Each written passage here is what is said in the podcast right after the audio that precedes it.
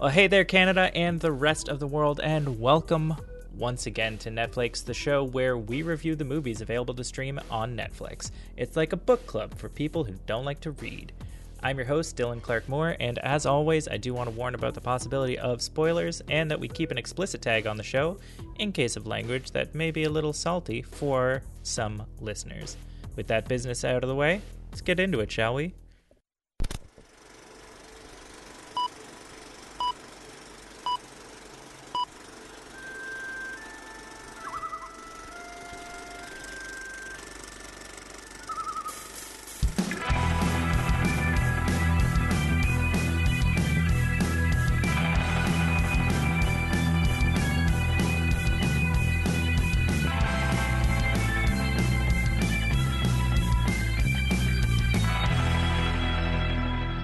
Eagle-eared listeners may recognize the voice of this episode's guest from a few episodes back when we talked about Bo Burnham's epic stand-up special, Make Happy. Welcome back to the show, Kevin Avram. Hey, thanks, man. Thanks for having me back. Feels really good. It's like a warm massage for your ears. Ooh, I like that. And that's just not just because of my sultry, natural, soft voice. How are you, Kevin? You're enjoying the lovely isolation. Are we going to bring up what I guess some of the internet is calling the Backstreet Boys reunion tour? We're all sort of isolated during this time, this difficult time. Well, we don't have to talk about that. I mean, while the rest of the world is worrying about some silly disease, we can focus on what's important, like what you've been watching on Netflix recently. Yeah, it's definitely given me enough time to watch new stuff on Netflix. We were talking about our comedy specials last time, or things that we liked in comedy on Netflix last time, with Make Happy and Bo Burnham. Totally got to recommend Middleditch and Schwartz, I believe is just what the special is called. It's 3 episodes of Tom Middleditch and Ben Schwartz just doing long-form improv together. And it's one of those things where you don't know if it's going to work, like how would this actually be entertaining? And then like 58 minutes pass and you're like, wow, it's over already? That's amazing. That's fantastic. It had been pretty highly recommended. I was checking out what the top movies of the year have been so far on Letterboxd for 2020. And because there have been so few like wide releases, there's some more off the beaten path stuff that's trending, and Middleditch and Schwartz is apparently the 3rd highest rated thing of the year on Letterboxd right now. Wow, that is, well, that's awesome. Like, good for them. They're both really good guys and do a lot of different random humor stuff. Like, you see them in little parts everywhere, except for, I guess, Tom Middleditch's main thing in Silicon Valley. But it's awesome. They're a powerhouse, a comedy duo powerhouse. I just watched Sonic, so I'm not sure if Ben Schwartz could possibly beat that in terms of comedic expression. I saw that too. Yeah, I mean, it was fun. It's a good enough kids movie, I think. And the way that my girlfriend and I were talking about it was that it seemed like someone came into a movie executive's office and just said, like, oh, you know, movies? Like, let's make one of those, but with Sonic. It was like the most basic plot. Like, it had nothing, like, it could have been any characters in this plot that Absolutely. Was just a road trip movie. So they're just like, yeah, I've seen movies before. Let's make one with our old buddy Sonic. That's totally true. I was watching The Toys That Made Us. Have you seen that docu-series? Yeah. Just a couple of them. They talk on that, especially in the Star Trek episode, about label slapping. How they'll just like take an existing product and just be like, oh shit, this is popular, and just like slap a Star Trek sticker on it. And yeah, Sonic is such a sticker slapped movie that it could be anything else.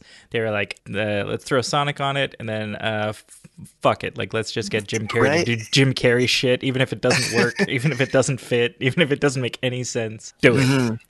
Yeah, because we need something to make this like something.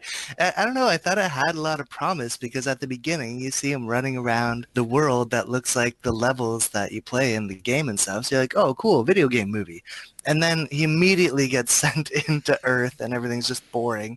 And then he never goes back to like this fantastical place until the very end, when, spoilers, but they already ruined it in the trailer, so whatever, Eggman is wandering around like Professor Robotnik, and now he looks like the Sonic version, and now they're in these cool worlds and stuff.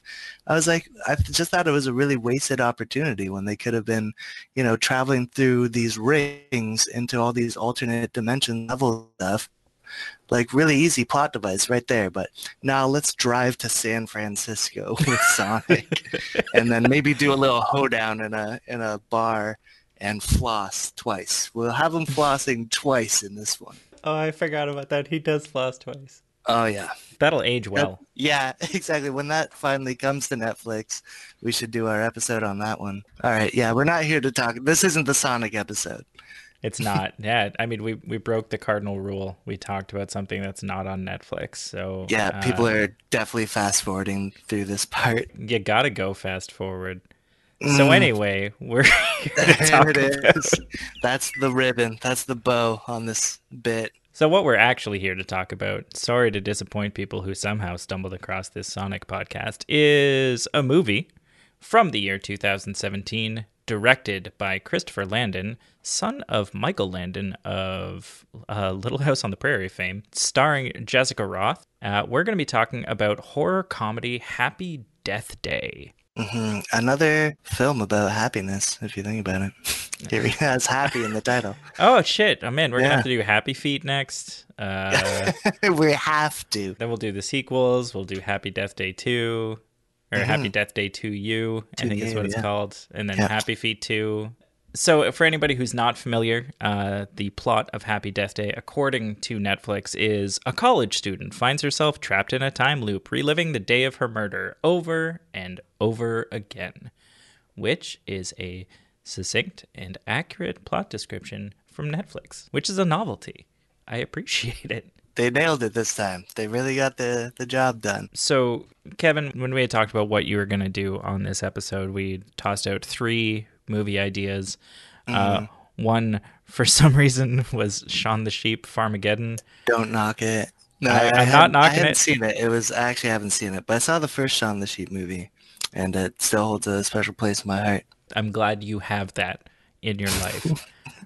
But no one was interested in that. They want Happy Feet. The other two options that we ended up presenting to fans to vote for were Happy Death Day and B Movie, which anybody who's familiar with you on, is it like on social media you're known for B Movie, or was that just a thing at work? Technically, millions of people have read my articles, but it's those articles that no one knows who you're reading. So from like Dipley.com, where I used to write for, that came, just became an underlying joke in a lot of my comedy articles there. And then just escalated into this thing. Yeah, it was definitely bigger in the office than it ever was like in my life. But B Movie just became sort of, oh, Kevin, yeah, that's the guy who just loves the B Movie, which I never backed away from. I was like, you know what? Fine. That's my identity. It's 2018. So people were interested in the vote was pretty damn close. It was, yeah. It was neck and neck. So when it came down to it, you were like, all right, if it's a tie, let's do Happy Death Day. So tell me a little bit about like how you came to this movie, why it was one that you wanted to talk about in the first place, and ultimately why you ended up picking it. Sure. Well, I came to this movie. I'll never forget seeing the trailer in theaters when I went to see It, like the first chapter, It, in 2017. There was a trailer for Happy Death Day, and the trailer is fantastic. It's just cheesy enough, and it shows like all the horror tropes and stuff, and it has this through line, this constant playing of the song In the Club by 50 Cent. And it's amazing, and it keeps saying, go shorty, it's your birthday, throughout the whole like trailer, and then it'll go like, dong, and then I'll be like, gonna party like it's your birthday, gong, gong. And it's just like this amazing juxtaposition of I don't give a shit, and also we're gonna take this seriously for some reason. And just when you think you figured out the movie, the best line in the whole trailer drops, because there's 50 Cent just going, go shorty, it's your birthday, and then this guy says, whoever the killer is knows it's your birthday. And I turned to my friends in the theater, and I was like, oh my God, is the killer 50 Cent?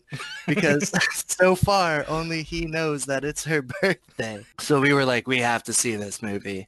And we just sort of went on a cheap Tuesday night and literally saw it in theaters. and just had a blast with it. So when I saw it just sort of in my Netflix queue of things that I, you know, have been meaning to watch but haven't yet, I was like, yeah, I'll throw that into the mix. And if people want to talk about it, let's go for it, because it's super fun. It's horrible, but so good for that. Like, it does not take itself seriously. And then sometimes it does. And I think that's just great.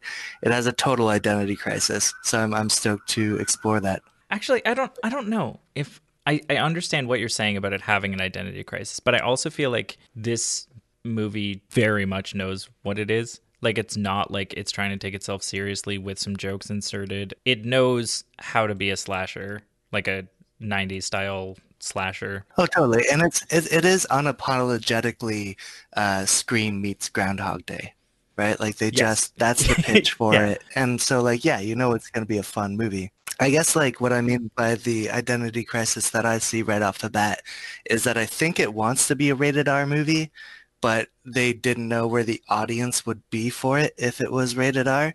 Right. So they made it PG-13 to play it kind of safe, I think.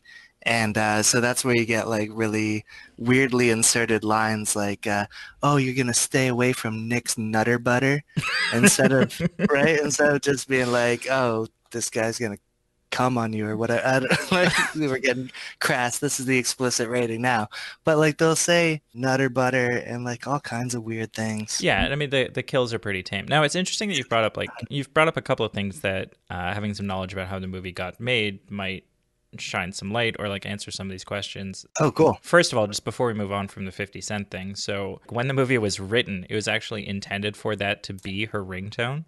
So every time she wakes up, it was supposed to be, it's your birthday. Right. Like, they couldn't get the rights to it.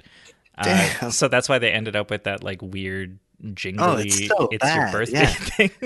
It's so bad. It plays every time. And it's supposed to be, I got you, babe, right? Like that should be, and it would be really impactful with a recognizable song.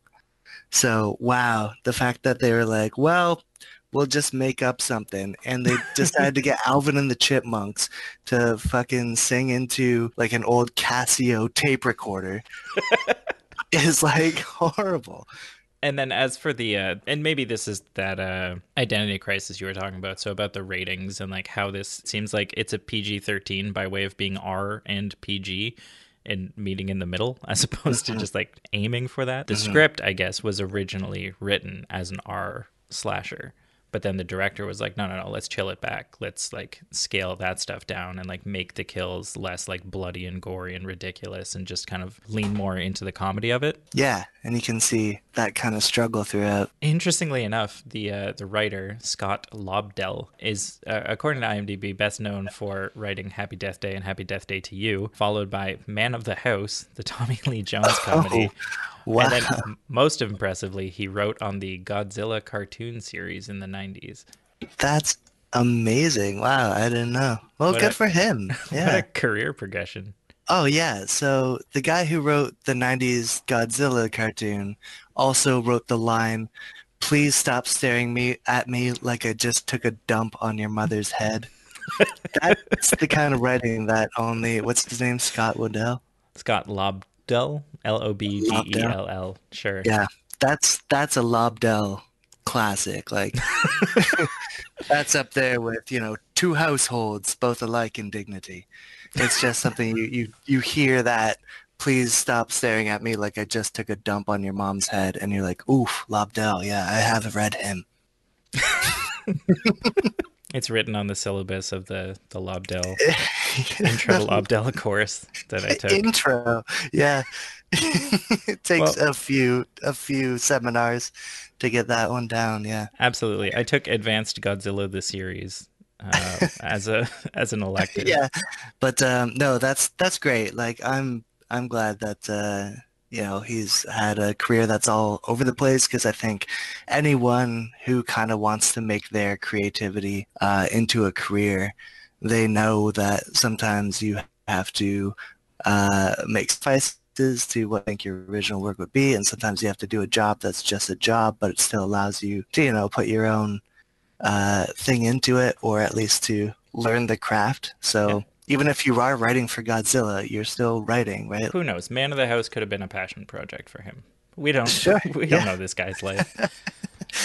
Oh yeah, no. This is going to be a spinoff. Totally, the Lobdell Files. You know, we've talked a bit about how a bit all over the map this movie is in terms of like being a slasher and being a comedy, and really aiming to find the balance between those. You've kind of brought up that you feel like it's bad sometimes, like you feel like it misses that mark. Can you dig a little deeper into that? Yeah, I think like bad is a very blank kind of descriptor there. I think that sort of it's so bad it's good moment, and they at times they know when those moments are that, and they'll really draw it out, like the cupcake scene with the fiery death, when they drop the cupcake with the candle on it and it lights this huge line of fire, and you know, and she's in this cop car and then the whole thing explodes, and like that is like, it's bad, sure, but like it's pretty awesome to just sit there and watch that, because you're laughing the whole time and it's supposed to be really tense. So yes, you wouldn't sit back and say, oh yeah, sure, film, you've got Citizen Kane, Godfather, Happy Death Day, B Movie, and Happy Feet. Yeah, I guess maybe this is me focusing a little bit too much on, you know, bad as a term, and maybe you know, I guess there is negative connotations to the word bad. But I mean, like, no, I don't think that anybody making that scene thought that they were doing anything earnest. Right? Like when you're like, and then the killer lights the police car up using a birthday candle. Like they know it's ridiculous, but they're also like, everyone's, we know we're making a slash. Yeah, exactly. And they're like, okay, so we know we're going to shoot it like a slasher movie, but like it is a joke. Yeah, for sure. And I do got to hand it to the cast, because there are some like performances, like I think Jessica Roth herself like kills it the whole time. I think she is really good in this role, and like her acting is like cheesy at some parts when it needs to be, when they need to like at the very beginning get across that, oh, she's a foul person. It's sort of over the top, but like she's really good as both a heroine and a victim, and and I think she kills it like more than most of the other actors in it. Yeah, so for as cheesy as it is, I think the performances are actually pretty substantial. Like they're pretty great in it. No, I think it's a lot of fun. I think that, yeah, I mean, with Jessica Roth, she does a great job at the beginning of just playing up the bitch so well that for me, watching it the second time, I already knew the mystery. I knew who it was that was actually doing the killing. But as I was watching it, I was like, oh yeah, like in the back of your mind, like she's mistreating so many people along the way that you're like, literally anybody she's met could potentially be the murderer. Which was a lot of fun, and she does such a great job of that. And then like the gradual like softening that she goes through as she, you know, learns to be empathetic with the people around her, and yeah, definitely deserves some accolades for what she did. She's got a really expressive face. She does a really good job of like showing the subtlety and showing like the like a variety of emotions at the same time. Like I'm thinking of the scene where she goes into the when she's at the frat party and she goes upstairs to the bedroom with the guy, and she's, you know, she like puts on her sex face and everything, and she's ready to be all seductive, but then he starts acting like a total tool.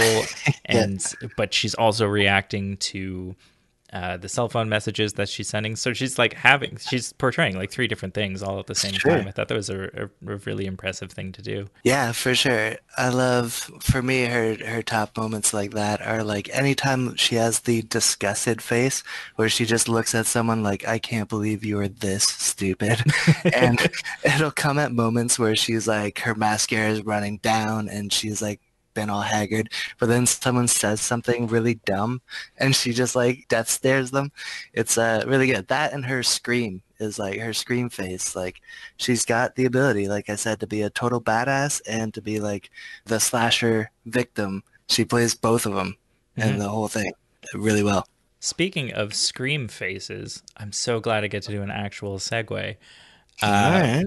How do you feel about and I guess I'll loop back to Scream Face, but how do you feel about like the baby? The mask, as a killer, like how does that make you feel? What's your reaction to that? It's so funny because again, so taking it back to just seeing what the trailer was and then seeing this is really confusing because they don't. I'm pretty sure in the trailer they don't show that the mask is actually the mascot for the college that she's at. They just have it as like the killer's face, so it just seems like a creepy, it could be like any kind of mask. And but then you see like that their college mascot is this giant baby. And you see the poster for it, and even the graphic that they use on their own school's posters and stuff is just horrifying. Like there's never a time when the baby doesn't look disgustingly like uncanny and just creep factor to the max. That that's a perfect representation of how this movie balances comedy and slasher by knowing what it is, by showing you that and just saying, yeah, it's the mascot, fuck you. So that's something that the director has specifically talked about, that he was like, I want something that is going to be able to be creepy, but it also shows that like this movie is funny and like just silly at the same time. Mm-hmm. So like what's like, he wanted it to be like believable as a potential mascot. And I guess they actually got either sued or attempted to be sued by the person who made the, I think it's called King Cake Baby, which is one of the New Orleans Pelicans mascots. Which it's like a Mardi Gras baby, and they look kind of similar. So they're like, hey, you stole our idea for this mascot mask. So there's this whole lawsuit about it. But yeah, the mask itself was actually created by Tony Gardner, who also designed the Ghostface mask from Scream. Oh, really? So awesome. So you've got this like this team that created these iconic horror moments, but they're also looking at, well, what can we do to get that same kind of creep factor, but make sure that people know that we're not supposed to take this too seriously at the same time? Sure. Yeah. No. And again, totally works. And also, I definitely Googled King Cake Baby, and that might potentially be scarier than the Happy Death Day mascot. That is horrifying. Yeah, and you can totally see the similarities.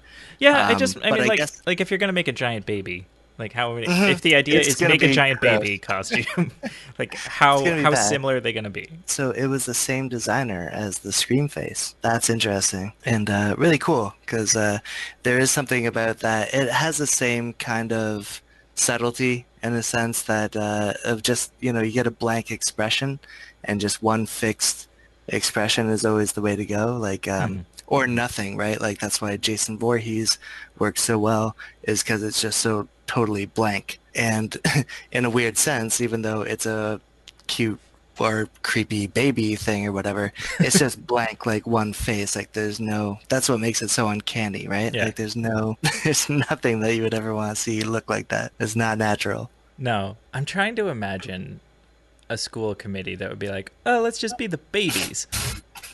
Like nobody's gonna take that team seriously. The mighty fighty babies. It's like we need something that strikes fear into the hearts of our enemies. Like babies. I mean, maybe they had like a booming of teen pregnancies on campus or something, and they were like, we need to scare the shit out of these kids and remind them that babies are weird. Or it could be like the I don't know, the dean's wife is pressuring him to have another kid, but he really doesn't want it, and he's like, no, look, babies are terrifying. Like he's really afraid of that kind of commitment. I was trying to follow where you were going with that, and I was like, so the dean's wife. So the dean has final say, and he. This is a horrible example. No, I was trying to imagine the situation in which like the dean's wife was like, I need to get him thinking about babies, so I'm gonna like, I'm gonna sneak in and write down this ridiculous thing. There's a clipboard hanging in his office that's just mascot ideas, and she sneaks in at night. She sneaks in trench coat. No, hangs down from the ceiling, Mission Impossible style. Writes in with a crayon. Giant baby on the clipboard. And they're like, wow, I think a giant baby wrote this because it's in crayon. Everyone else used a pen. It's a sign. And our college students. So I don't know why one person wrote in crayon, giant baby. But we got to respect it. So, I mean, like we've given the movie a lot of credit for finding the balance. I don't know if I love it for that. Like, I feel like it found such a good balance that it wasn't really either. Like, yeah. Like, I felt like the horror of it wasn't all that scary. Like, the first time when she gets killed in the tunnel, you're just like, oh, well, that's, like, that sucks. Like, that's really unsettling. But as soon as you learn the gimmick of the movie... with like the resets and everything, then you lose pretty much any sense of threat, right? Because she's basically invincible at this point. So then it needs to be at that point just like super entertaining. And I felt like it was fun. Like, I don't regret watching it or anything like that, but I don't know what I would have wanted it to do differently. But I think that it is a comedy film made for fans of horror, and like it's set in a universe of horror and like fantastical stuff, in the sense where this kind of plot just could happen and exist, but it is like a comedy, which I think you're right, because it doesn't always land on the jokes either. I think it's funny because of one of those kind of it's so bad it's good kind of things, and they lean into that part of the comedy. But like, when people have lines that are supposed to be written jokes in the film, they fall flat all the time. Like, nothing any of the characters actually say in order to be funny is funny. Right. It's all the stupid stuff like, stop staring at me like I just took a dump on your mom's head. Like, that line is delivered earnestly, and that's why it's funny. And it's not one of those moments where she's like, oh, you're going to be surprised by Nick's Nutter Butter or something. And, like, that's supposed to be funny. And you're just like, ugh, this is so cringy. So, yeah, it can definitely lose a lot. And it's by no means a perfect way to approach this kind of thing. It's not perfect, but definitely, I guess the whole thing is that it just turned out way better than I ever thought it would, going into this thing, fully well knowing, having seen the trailer, that this is probably going to be crap. I can respect that. Like, it turned out to be a decent version of what could have been a terrible movie. I think that it probably followed the right path in just being like, let's do Groundhog Day but make it a slasher. Like, it if that's what its mission was, then I think it succeeded. It's not as funny as Groundhog Day, but like, I was never mad about it. Speaking of Groundhog Day, though, how do you feel about them so explicitly calling out Groundhog Day at the end of the movie? I think, you know, I think it's good because it at least lets you in on it, and like, everyone becomes part of that joke. And I like that they save it till the end instead of throwing it in there randomly, like, haha, we're so random and meta, blah, blah, blah, right? It's just sort of at the end. I guess, like, it ultimately ties into the themes of the film, as she's repeating this night every night and getting murdered, and has to seek true happiness. She has to embrace her death day, her happy death day, and one cannot actually experience true happiness if one hasn't seen Groundhog Day or even know who Bill Murray is. So I thought we would get back into a really deep discussion of happiness, kind of like last episode. Shout out to fans of that one. I'm so glad you did that. Oh my god! So, I mean, did you said you appreciated it being at the end? Like were you? Did you feel like it was like almost like a works cited sort of thing? Like, it would be bad if we didn't mention it, so let's throw it in at the end to make sure that people know, like, we know. Or I don't know. I think there's only two ways you could have done it: either not mentioned it at all, or just a little throwaway thing at the end like that. And I guess in the theater experience, and not knowing too much other than this ridiculous trailer going in, that when it was over and the camera's zooming away to show like this, the film is ending, I sat in the theater and watched these two thinking like, oh, okay, things worked out. And then they say this line, and it was just sort of like a little ribbon on the end of the package sort of thing. Okay. I don't know, tied it off as a cute little thing, and I was like, yeah, I enjoyed it too. Like, that sort of thing, right? Like, I guess it wasn't like too much for me. I can see I think some people would be like, all right, like, you're not that good. I feel like that's the risk, though, is that by mentioning a different movie at the end, and I think everybody would pretty much agree a better movie at the end, being like, hey, let's remind people that after this, they should go home and watch Groundhog Day. Like it was so outside of, like, it was the only time that anybody ever discussed pop culture. And I get doing it, like paying homage, like, but as soon as the day resets, that's when we were all thinking it. And then for the characters to like catch on, or like an hour later, was a bit strange. Like, I feel like that the guy. That's true. Yeah. That the guy didn't ever mention it before, even though he's been told about it many times. Yeah. I feel like the guy would have been like, oh, it's like Groundhog Day. I'll like immediately, like, I almost feel like it would have been better if he had done that. And every time the day resets, or every time she explained it to him, like we got him, or even like, and maybe this would have been overdoing it, but have her watch Groundhog Day so that she could like have that be one of the things that she does to try to like solve the mystery, is just be like, well, what the hell did he do? Yeah, what did he do? Oh, he learned from himself. Yeah, right? It's just funny. Like, but I mean, if they can't get the rights to In the Club, they can't get the rights to scenes from Groundhog Day. Yeah, maybe. Yeah, probably. I don't know. It's just, like, so much of the movie is Groundhog Day. Well, you're and right. It would be like, it would be like if at the end of Avatar they were like, okay, well, let's go watch Dances with Wolves. Right. That's what I'm saying. Yeah, like, that kind of homage. But I think that's exactly the kind of movie it is. It's just like, hey, right? It's like just nudging you as an audience member, just think, right? Because we were all thinking this whole time. I mean, it's the whole, like, it's almost like this sort of sigh of relief of like, oh, finally someone said it. It's just the elephant in the room. Yeah, don't they get it? Yeah, exactly. I mean, like, yeah, there are so many other ways they could have done it. It was just, it felt really clumsy, and I feel like the coda of your movie is not the time to remind me that I would have had a better time watching a different movie.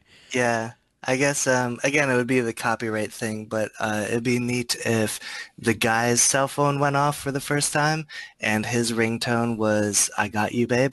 Oh, that'd be amazing. Like a nice little nod to it, where they, you know. And I feel like this is the kind of movie where they could have like broken the fourth wall and turned and looked at the camera and like really hammed up that. It was just a lot of, here we go again. Okay, but speaking of here we go again, I love that you're setting me up for these. Did you... I'm sorry, man. I'm your best guest. So speaking of Let's Do This Again and the ending of the movie, are you aware of the original ending that was actually shot for this? Is this something you've stumbled across in your... No, this is fantastic. Please. All right. I've not seen this. So the original ending has Tree like hospitalized for her injuries. After she kills, spoiler alert, Lori. So she's being treated, I'm basically just reading off IMDb at this point. So she's being treated for her injuries by her professor's wife. So the wife of the professor who she's sleeping with. And so then the wife realizes who Tree is and murders her, which leads to another time loop starting up. Oh, wow. Okay. And apparently, it would have been almost bittersweet if she just got murdered then and legit just murdered, and then the credits go and you're like, well, damn. But yeah, that's where I thought you were going to go with that. Right. But, well, I mean, you at least get that she like enters another time loop. So that would have been more setting up for a sequel. I mean, there's definitely a tradition of that kind of twist ending. I mean, God, I just rewatched Nightmare on Elm Street, the first one, this past week. You know, man. That batshit ending. I guess another thing, like, this is something we didn't really address, but, like, I am a fan of the kind of movies that this film is paying homage to, and Nightmare on Elm Street is my favorite of the, like, classic horror slashers and stuff. I think Freddy Krueger by far was always my favorite, and that film, oh man, yeah, that ending when the mom gets pulled through the window and the freaking car roof comes up in Freddy's colors, that is like, oh yeah, because everyone was doing twists like Friday the 13th, the first one with little boy Jason coming out and stuff, and things that were always so like, whoa, and really shocking and memorable. And they did kind of a comedy horror thing of just going so over the top with it that it was just a big fuck you to the audience. Yep, no, this is happening. The end. And you're like, okay, yeah, right. I love that though. Well, and that's why I love the idea of this alternate ending, because it gives you something that's in that style. It's so appropriate for the genre, and it I mean, it potentially sets up for a sequel. It's just, it would have fit so well, but I guess test audiences were just pissed and like felt like, you know, after she became a better person, she still couldn't break free. Like that was just like too punitive. So they ended up scrapping it and giving you the happy ending instead. You know what? I hate to be that, but like I think I agree with it ultimately. I think having an actual end to the thing instead of starting another loop feels more rewarding for me as a viewer than seeing, say, something like the Sonic movie. We go through all this and at the very end it's such obvious sequel bait that you're just like, okay, so none of this really mattered because the real movie is going to be the next movie. So you know what I mean? So I think it felt more satisfying to me, even with a cheesy Bill Murray wink to the audience sort of thing. I still think I would have preferred that. Yeah. But I mean, it could totally just be rose-colored glasses that I'm like, well, you know, like I wasn't too keen on what I saw, so of course the alternative is going to sound better. It just sounds kind of perfect to me. It sounds cool. Like, yeah, I don't think I'd be upset with any of the ending at the point, because I wasn't really expecting much from the endings. And when it turned out to be, so this is the big spoiler, but yeah, when it turns out to be the roommate of the thing, which is of Tree, which is kind of obvious for a long time until you see it finally come to fruition, you're just so done with it. Like they put no real thought into the things. They're just like, yeah, pick her because that'll seem twist like, you know? Oh, she can't be the big bulky killer guy. Right. And sometimes she is the killer, and some nights it's the serial killer guy. Mm-hmm. And they just, so one thing this I think ties into a big criticism I have of this movie is that it just feels like a lot of the time they're making shit up as they go, and they just keep adding to the movie. So like, you know, does she actually feel this pain, or does she get hurt or anything like that? Sure, let's throw in a scene where she's at the doctor and it seems like she has all this scar tissue and whatever, which is crazy because only some of the wounds she carries over, because she's been like burned alive and, you know, smashed to pieces and things like that, but all you ever see are some stab wounds and I guess they're or liver failure or something like that. So they just keep adding in this stuff, and they're like, oh, okay, halfway in the movie, someone turns on a TV about a serial killer that's on the loose, or that just got arrested or whatever. So that just sort of enters the story. Things are just sort of thrown in the longer this movie goes, and you just have to sort of shrug and be like, all right. Yeah, it doesn't feel organic. Like, I feel like when you do this kind of movie, any new stuff, because the whole loop of this movie is like experiencing the same thing over and over again and then taking branching paths. And so like there's not always a connection between she took this different path and therefore she learned this new information. Sometimes it's just like, we're going to drop you into the middle of a random loop and somebody happens to turn on a TV. Like it's so fortuitous sometimes, and just like, definitely, yeah, we're showing you this because we need the plot to move forward, as opposed to we're doing this because it makes sense for, you know, what the character is doing at the time. Oh, and sometimes neither. I mean, she has a whole scene, I think just bridging into the second act, where she's walking around naked on campus. Pretty famous scene they use in the trailers. They use, like, you see this around, her just being like, screw it, and just walking around naked because she's gonna die, nothing matters. And it's like, okay, you see that and you're like, wow, yeah, she's learning from this and whatever. Then she goes through some rougher patches and stops being confident for a little while, and then, like, bridging into the third act, they just have a whole other scene that's exactly like that first one, where she just gains confidence and struts around the campus. There's like two of these identical scenes that just like, when that second one came on, I was like, who cares? We already saw just did this happen. Like, yeah. So yeah, there's definitely times when they're just like, I don't know, man, this movie is only like an hour 15. What are some other things she could have to do? You know? Yeah. Yeah, but there's so much fun to be had in that. Like that's a big part of what I remember about Groundhog Day, is just when he basically snaps and is just willing to try anything, or it's just like, or where he starts playing with the opportunities that he's got, right? Mm-hmm. Where he like develops new skills and he's, you know, he's got these things that he decides to do with it. And we get a bit of that, but it's stuff like she decides to snoop, like she wastes an entire life snooping on the guy who she had gone on a date with, and she like watches him crank it to gay porn. Yeah, and she's like, oh, that all makes sense now.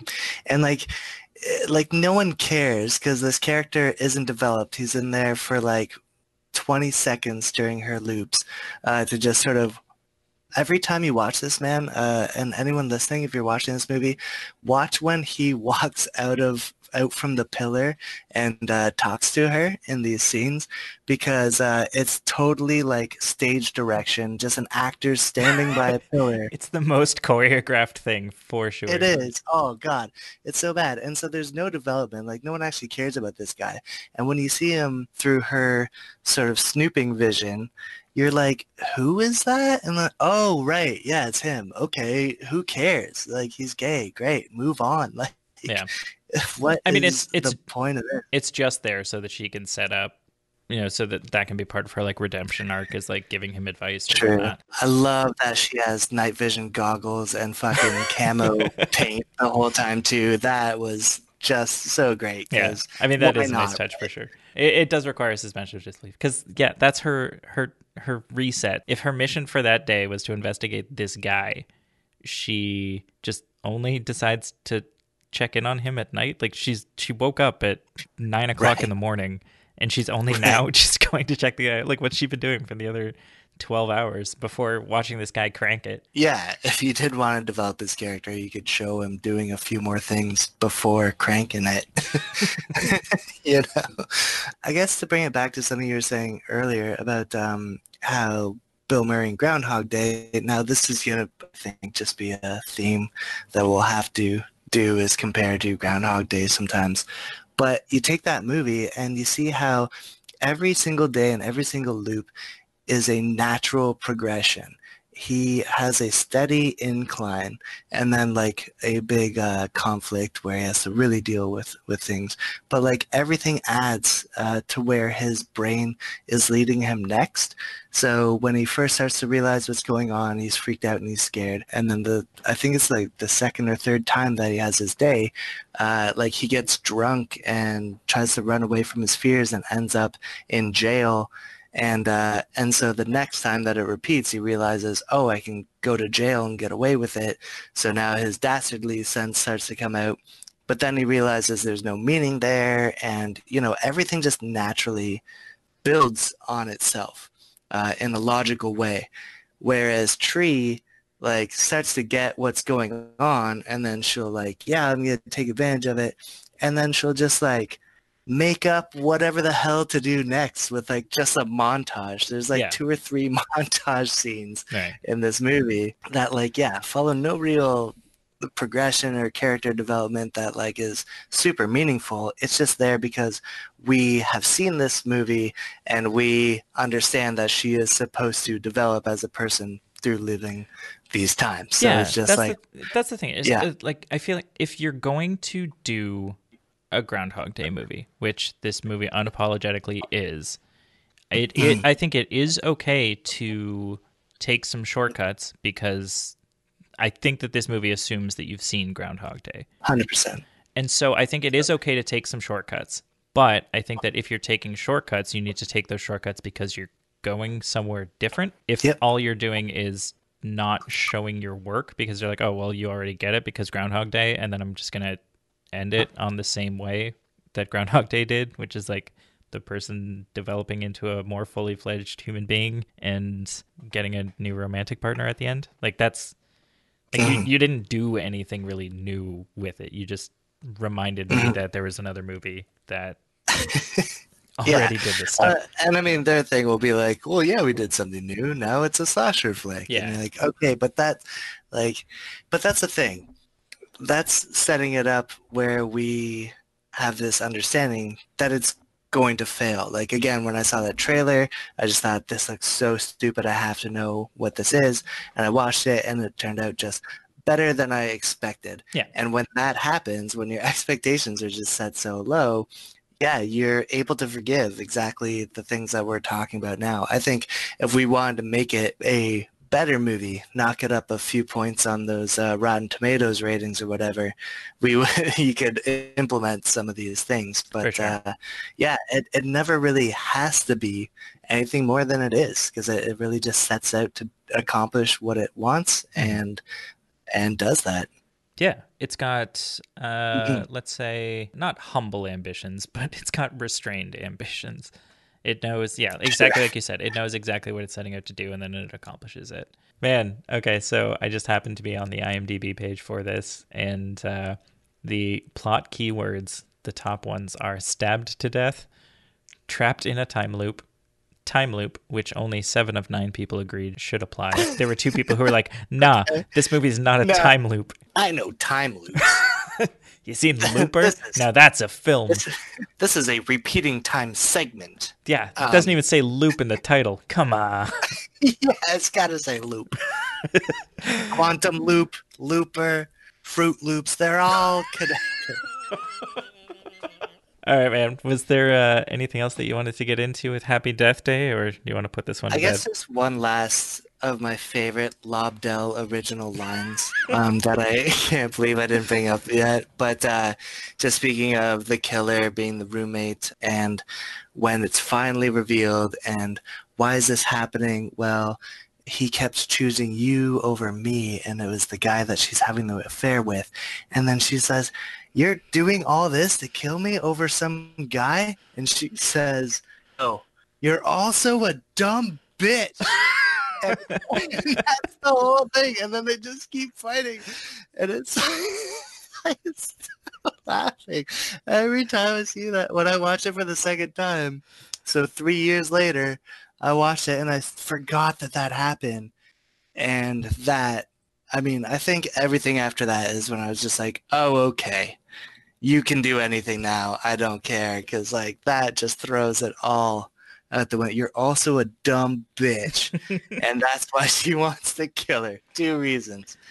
Just amazing. Man, so if they did go with that alternate ending, then that means that so Lori hates Tree because of that guy, and then the wife ends up killing Tree because of that guy.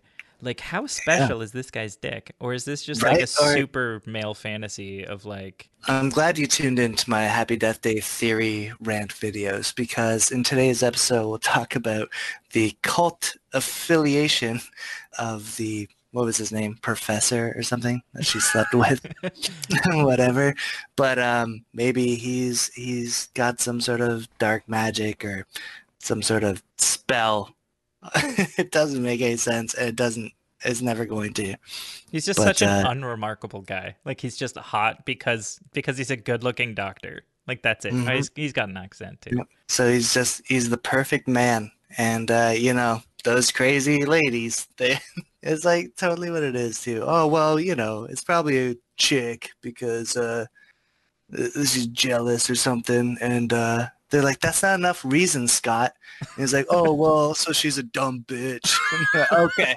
Yeah, let's greenlight this one. Yeah, we're going to play the trailer in Stephen King's It. Great job, Lobdell. Another classic. Was there anybody else who you thought it was? Like, who you thought the killer was? Did you have a theory? The first time watching it, I was like pretty much certain that it was the roommate. But then... I thought it was also, if anyone else, probably the doctor guy that she's having an affair with, just because of all the hospital stuff and blah, blah, blah. But then the doctor guy gets killed, which is also crazy because that's shown to be, what's her name, the Lori, the killer, stabbing the doctor guy. Mm-hmm. So good job killing the dude that you said you're doing all this killing for. It just gets really messy in the third act. Yeah, I mean, she's working through some stuff. I guess, yeah, at the end of the day, it is the whole, like, well, she just straight crazy. Yeah. So she be murdering. All right, man. Well, let's wrap this up in the traditional Netflix way, and that is to invite you to tell me your official Netflix rating. Did this on your profile get a thumbs up or a thumbs down? Oh, there's nothing in the middle, huh? That was no. I've, oof. I know. Yeah, no, it was a thumbs up though, because if there's anything my Netflix knows, it's to recommend me shows not based on what I thumbs up at all. It's just Riverdale and whatever's new. That's the only recommendations on Netflix I ever get. So it never really matters if I thumbs up or thumbs down. But personally, I always like to feel good about myself by supporting things and giving that a thumbs up. So for me, for Kevin Avram, you heard it first here on Netflix, or if you were my girlfriend, you've also heard this too. But I liked this movie. I will concur. I know I've been a douche by saying the word concur, but also I know I've been... Well, that's a recent development, to be fair. So. I know I've been kind of hard on it, but... yeah, I mean, it's just like we're sitting here having to fill time talking about a movie, and you know, we started off being like, sure, yeah, it's pretty fun, and that doesn't make a good podcast. Yeah, yeah, that's a good solid 5 minutes. But yeah, I mean, it's I have no regrets about watching it. I had a decent time. I'm oddly compelled to watch the second one, despite having like a middling to positive experience with the first one. But there's something there. Sure. And maybe it is just like Groundhog Day worked, and it's a formula that you can steal. Like, what was that Tom Cruise robot one? Live, Die, Repeat is what they renamed it. Edge of Tomorrow. At this point, it's, you know, there was a movie that happened and then it created a tiny subgenre that is fun to experience. Nothing wrong with that. I think it's a kind of film where in like October and times where you're thinking of watching something spooky or whatever, toss this on whether you're a horror fan or not. Like my girlfriend cannot stand horror movies. She doesn't like horror at all. And even some of the quote unquote jump scares in this film just shook her to the core. She would jump out of the seat. Oh yeah.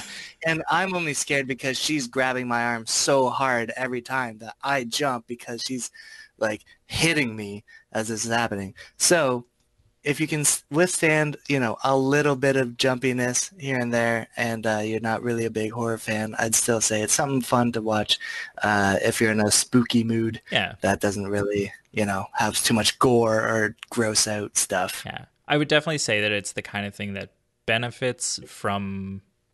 I imagine I would have enjoyed it more watching it with people and watching it...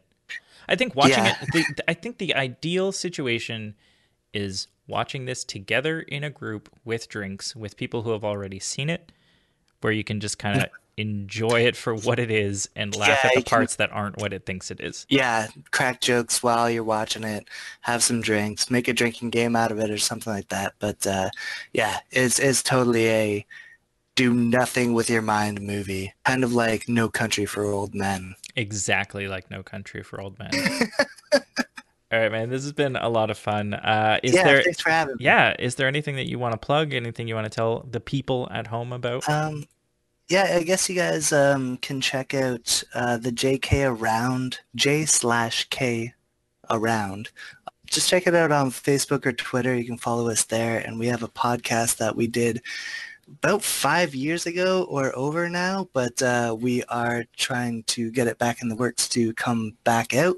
And that's just a podcast where my friend Joel and I play characterized versions of ourselves, where we dissect comedy. And our tagline is taking the magic out of comedy, because that's always a horrible, horrible idea. It's basically, if you listen to comedy podcasts, this is a satire of that, which is totally not serious. The whole thing is just jokes, and it's for people who like comedy about comedy. The JK Around podcast. Look for us in the near future. Beautiful. Other than that, I guess, too, like London... comedy people, if you're listening to this in London, Ontario, or around the Ontario area, I have a lot of great friends, really talented people who are working their butts off, even in isolated times, to bring live stream shows and whatever they can do for local comedians and comedy. So follow people there, because there's a lot of really great new talent coming out, and I'm super proud of that scene and what people are doing in London, Ontario. That's great. Thank you again so very much, Kevin. Yeah, it was great. It was great catching up with you. Well, that's going to be everything for this episode from Netflix. If you liked what you heard today, head on over to netflix.ca to check out the rest of our content, like show notes, articles, and reviews. You can also find us on our social media platforms like Facebook, where we are Netflix, on Twitter, where we are Netflix Pod, and we're on Instagram and SoundCloud as Netflix Podcast. And if you're looking to find me, because why wouldn't you, you can find me on Letterboxd, Twitter, and Instagram at Dylan Clark Moore. If you'd like to support the show, there are a few ways you can do so. One of them is by heading over to iTunes, Google Play, Stitcher, or whichever podcast platform you prefer and subscribing so that each new episode comes straight to you. While you're there, you could drop a rating or a review and let us know what you think, unless you have negative opinions, in which case my fragile ego can't take them. Even more importantly, be sure to tell your friends about what we're doing here. You can also, if you want to just reach that God tier level of support, you can contribute directly to Netflix by way of our Patreon campaign. Whether it's for the rewards or just to see the wheels keep on this damn thing, you can pledge your support over at patreon.com or by hitting the Support Netflix button at the top of netflix.ca. This show is produced and edited by yours truly, and the theme music was provided by Zach Moore. Really appreciate you listening to this episode of Netflix, and be sure to join us next time. I don't know why I said us. It's not Kevin.